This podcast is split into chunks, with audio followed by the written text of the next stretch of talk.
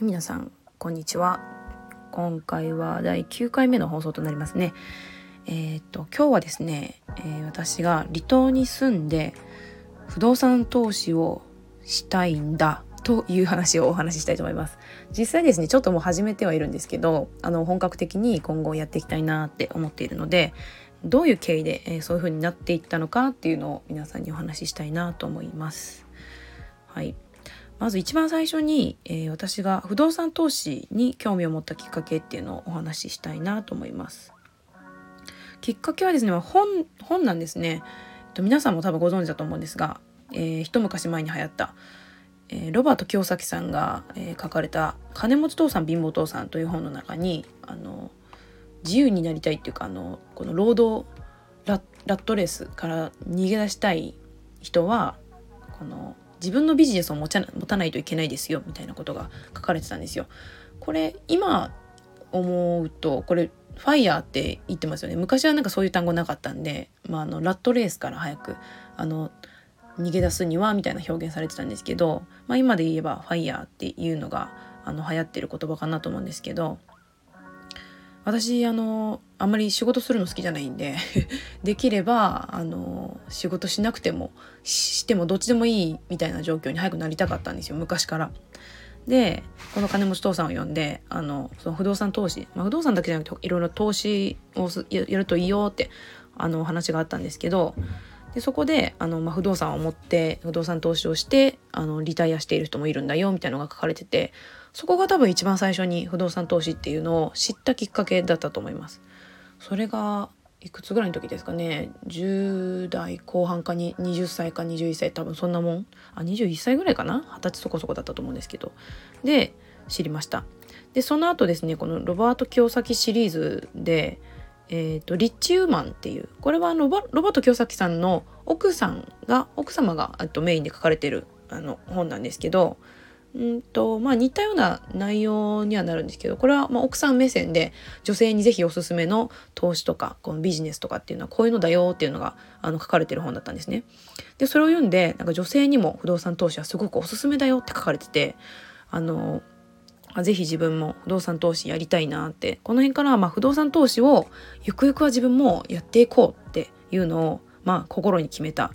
時期でありますね、これ読んで。はい。で、不動産投資って言ってもいろんなスタイルがあると思うんですよ。都会で、やってる、すごいお金持ちのお医者さんとかがやる感じのはあんまり手間をかけないで、一棟アパート1個を丸と買うとか、マンション丸と1個も買うとか、区分マンションね買ってで貸すとか、あとは土地を持ってる人が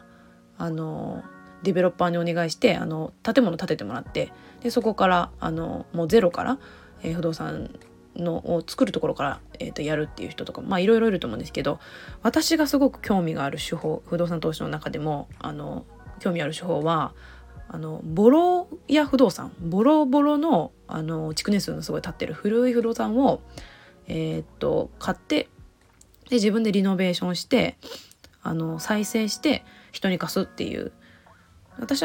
売買はあまり興味ないんですよ。これさっき紹介したリッチウーマンっていう本にも結構強く推奨されてるんですけど、売買を繰り返す人もいるけど、基本的にはこの保有し続ける、長く持ち続けるっていうのがいいよって、この投資ってね、基本的にはこう持ち続けることによって得られるもののが投資っていうイメージなので、売買でこのさらに高く売れたらそれが利益にはなるんですけど、これは投資とはちょっと言い難いのかなっていう感じで、この自分は持ち続けることによってこの激安不動産を、古いボロボロの状態で手に入れて、でちょっと高めに、ボロのままだと全然高く貸せないですけど、リノベーションすることによってちょっと付加価値を上げて高く貸せるようにして持ち続けるっていうのが自分のやりたい手法だなっていうのが、定まっています今。でなんでその手法に、こだわってるかっていうのは、これもきっかけの本があって、加藤博之さんっていう方が書かれた、多分この本だったと思うんですけど、激安不動産を入手して豊かに暮らす方法っていうのを、たまたま読んだからですね。これ古本屋さんでふらっとこう時間潰すために立ち寄ったでパラパラって読んだ本がたまたま加藤博之さんの本で、加藤博之さんいろんな本出版されてて、この本だけじゃなくていろんなシリーズあるんですけど、これとあと多分もう一冊私読んだと思うんですけど、もう一冊ちょっと覚えてなくて、同じシリーズの本だったと思います。でこれがまさにですね、結構初めて読んだ時は衝撃的でビビッときましたね。なんか激安不動産って本当に不動産投資ってやっぱり初期投資がすごいボーンってかかるものって思ってたので、やっぱ金を貯めないとできないものだし、まあ基本的に種銭って言われるんですけど、不動産を買うためにはまあそれなりな大きな金額っていうのは激安不動産でも必要なんですけど、普通の不動産投資って言ったらだいたいやっぱ新品とかね、新品じゃなくても中古の不動産ってやっぱ何千万とかするじゃないですか。何千万何百万でもですね、この加藤博之さんが紹介している激安不動産っていうのはなんかね、物によっては何十万とかいう単位なんですよ。めちゃくちゃ安いですよね。ちょっと不動産の値段じゃないよねっていうくらい古いで、やっぱりそれぐらい古いんで他の人がやっぱり見向きもしない理由があるんですよ。それはやっぱりもう手入れしないと住めないとか、ちょ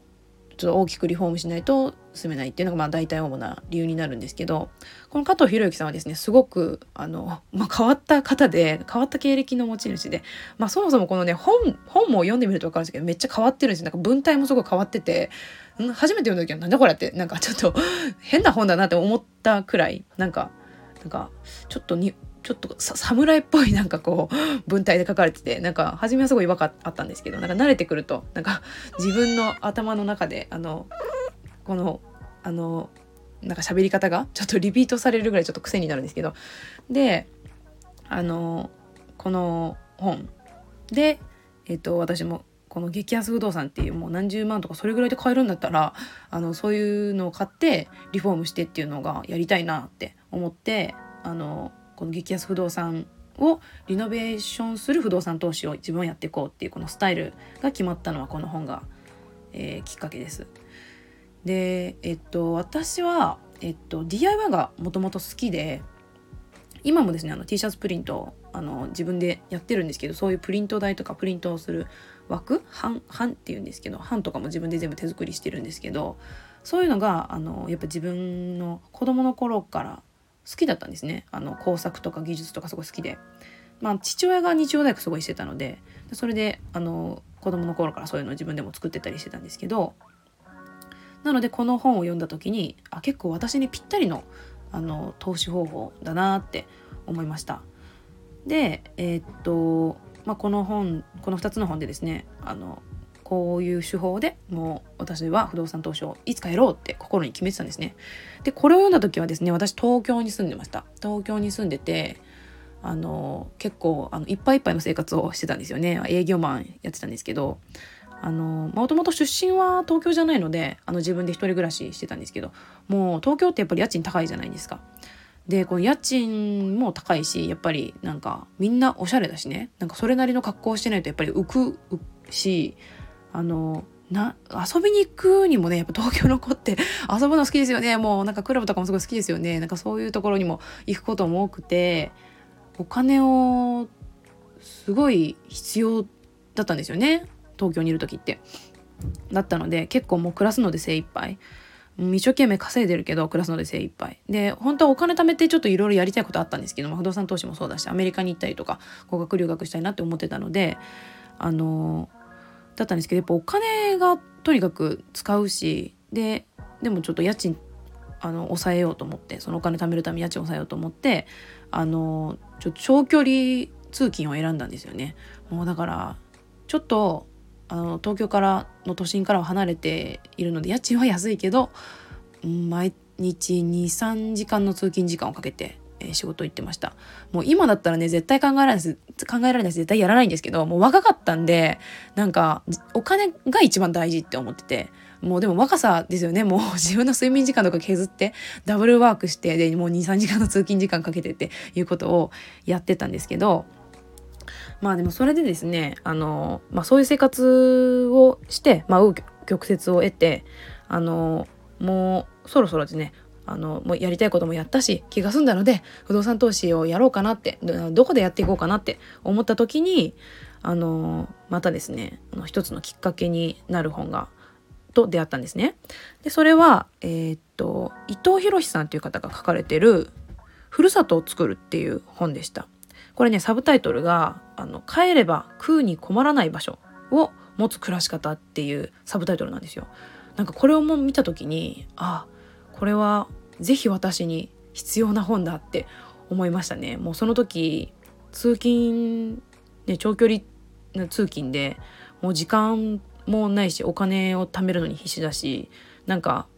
カツカツでなんか心の余裕も時間も余裕ないっていう状況だったんですけど、なんかこの本にはなんかそういう生活に疲れた時にこうパッと帰れる場所、皆さんご実家がねあると思うんで、そういう場所に帰れば言い方ちょっとあれですけどお金かからないっていうかで、そんな一人暮らしでとにかく食べ続けるため、生きていくために働き続けないといけないっていう状況はちょっと脱せられるじゃないですか。一応なんか住める場所さえあればなんか人間そんなに困らないというかそこまでお金必要ないというかで、この伊藤博さんもですねこの本の中で、そういう帰れば食べ物もそんなにコストかからないし住むにもそんなにコストがかからないっていうようなふるさとっていうのを作っては見てはどうですかっていう本だったんですよ。でそれをふるさとっていうのは必ずしも自分が生まれたところ、自分が来たところである必要はなくて、例えば東京で生まれ育った方って実家も東京だったりするから帰る場所も東京になっちゃうじゃないですか。でそういう方にもそれ以外のふるさとっていうのを持つことができるんだよっていうのをお話ししてるんですよこの本の中で。で、ここの本の中ではですね基本的にこのふるさとっていうのはちょっと田舎がいいよって、ど田舎というよりはちょっと交通の便もあってでも家賃が安くてで食べるものも自給自足しなきゃいけないぐらいのレベルではなくて普通にスーパーで手頃に買えるくらいのちょうどいい田舎、郊外よりちょっと田舎くらいの場所が日本にはいっぱいあるから、そういうところを自分で、開拓するというか一つ持っておけば本当に心が疲れちゃった時、都会で疲れちゃった時にこうふっと帰れる場所があるといいよねっていうことをお話ししてるんですよ。でこれを読んで私もふるさと、自分のふるさと欲しいって作りたいって思って、実家はもともと愛知県なんですけど愛知県ではなく沖縄のですね離島に行ってみようって思いました。この中で伊藤博さんはそういうど田舎にはあんまり行かない方がいいよってお勧めしてるんですけど、私の中のふるさとっていうのは私今自分が住んでる島が自分のルーツなんですね。自分のおじいちゃんばあちゃんの出身の場所なんですけど、ここには自分の祖先の土地と家があるよって子どもの頃から聞かされて育ったので、そこだったら自分でもなんか好きにこう使えるんじゃないかなと思って、土地とかちょっと家を好きに使わせてもらえるんじゃないかなっていうちょっと目論みもあって島に行ってみようって決めました。はい、でちょっと長くなっちゃったんでここで一回切りたいと思うんですけど、また明日ですね引き続きこの不動産投資、このボロ屋不動産投資についてもうちょっと詳しくお話ししていきたいかなと思います。はい、それでは今日はこの辺で。